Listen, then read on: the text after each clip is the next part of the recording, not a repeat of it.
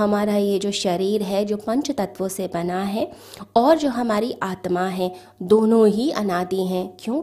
क्योंकि जो शरीर के पंच तत्व हैं, उनका नाश नहीं होता है। जो हमारी आत्मा है, जो चैतन्य है, वो भी अविनाशी है।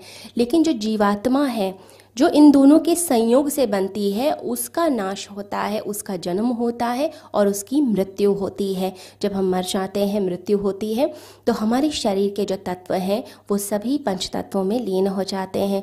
अग्नि को अग्नि मिल जाती है, जो पानी का तत्व है, वो पानी में चला जाता है, मिट्टी मिट्टी में चली जाती है। तो ऐसे करके सारे तत्व वापस अपने ही मूल स्वरूप में चले जाते हैं।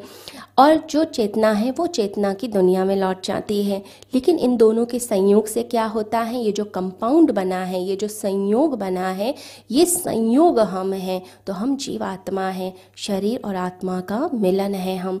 तो यहाँ कृष्ण कहते हैं कि प्रकृति और पुरुष दोनों ही अनादि हैं। यानी कि इन दोनों के संयोग से संसार की उत्पत्ति है। जैसे कि हमारे शरीर और आत्मा के मिलन से इस जीवात्मा की उत्पत्ति होती है, वैसे व्यक्तित्व की उत्पत्ति होती है, बिल्कुल ऐसे ही संसार की उत्पत्ति इन दोनों के मिलन से होती है। हम जिस पृथ्वी पर रह रहे हैं, वो पृथ्वी भी मिडल एज हो गई है। ये सूर्य भी मिडल एज हो चुका है, इसकी आधी उम्र पार हो चुकी है।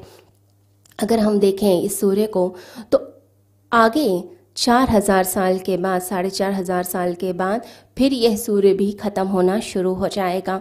इसकी जो आधी उम्र निकल गई, बाकी की जो आधी उम्र जब वो ख़त्म हो जाएगी तो इस पृथ्वी पर ना तो कोई पुष्प खिलेगा, ना ही कोई भी जीव रह पाएगा। पृथ्वी ही ठंडी हो जाएगी। तो पृथ्वियाँ जन्म लेती हैं और मरती हैं, लेकिन जो मूल प्रकृति है, उसका जन्म नहीं होता। मूल प्रकृति वैसी रहती है। तो जितनी पृथ्वियाँ बनेंगी, जितने सूर्य बनेंगे जितने तारामंडल बनेंगे, तारे बनेंगे, जितनी तरह की आकाश गंगाएँ बनेंगी, वो सब बनती और मिटती हैं और फिर वापस वह प्रकृति के अंदर चली जाती हैं। तो श्री कृष्ण कहते हैं कि कारण और कार्य का जो हेतु है वो प्रकृति है और जो पुरुष है वो उसको भोगता है। यानी भोग का भाव पुरुष के अंदर आता है। जैसे कोई फूल खिलता है, हम फूल को देखते हैं, ना तो फूल प्रकृति में सुंदर है, ना असुंदर प्रकृति निष्पक्ष है। परंतु जब पुरुष प्रकृति के पास जाता है, फूल के पास जाता है, तब उसे वह सुंदर, असुंदर दिखता है। भाव उसके अंदर होते हैं। तो वो भावों को ही बाहर आरोपित करता है। और फिर उसी से सुख और दुख की प्राप्ति भी करता है। प्रकृति निष्पक्ष रहती है। जैसे हम किसी डेजर्ट में चले जाएँ, रेगिस्तान में हमें प्यास लगी है, दूर से स्वच्छ सरोवर हमें दिखाई दे रहा है। अब सुख की भाव हमारे अंदर आ गए कि सरोवर पास है, पानी मिल जाएगा। लेकिन जब हम पास में जाते हैं तो देखते हैं कीचड़, तुरंत दुख का भाव आने लग गया। प्रकृति तो वैसी ही थी, वो चीज़ तो वैसी ही थी। लेकिन हमारे अंदर जो भाव उठा, उसके कारण हम सुख और दुख को भोगते हैं। तो प्रकृति आईने की तरह है और जब पुरुष होता है, वो उसके साथ खेल रहा है। यानी जैसे हम दर्पण में अपने चेहरे बनाते रहते हैं, कभी खुशी का, कभी गम का वो सारे भाव वो हमारे अंदर चैतन्य में ही उठते हैं। लेकिन हम क्या करते हैं? हम प्रकृति से भाग रहे हैं, घटनाओं से भाग रहे हैं, अपने अंदर के भाव ठीक नहीं करते। घर में झगड़ा हो गया तो जंगल में भागने की बात करते हैं, संन्यास लेने की बात करते हैं।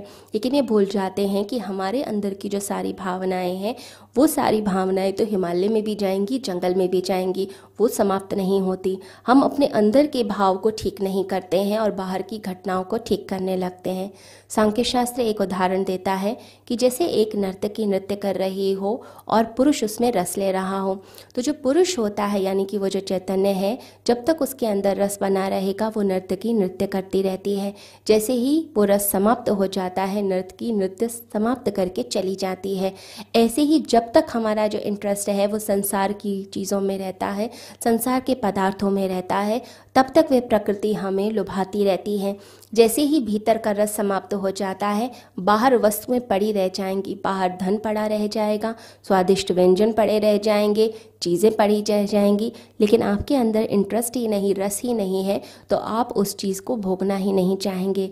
तो श्री कृष्ण कहते हैं, जब हम इन्हें अनादि स्वरूप में समझ लेते हैं, तब हम परमात्मा तक पहुँच जाते हैं, उस श्री कृष्ण तत्व तक पहुँच जाते हैं।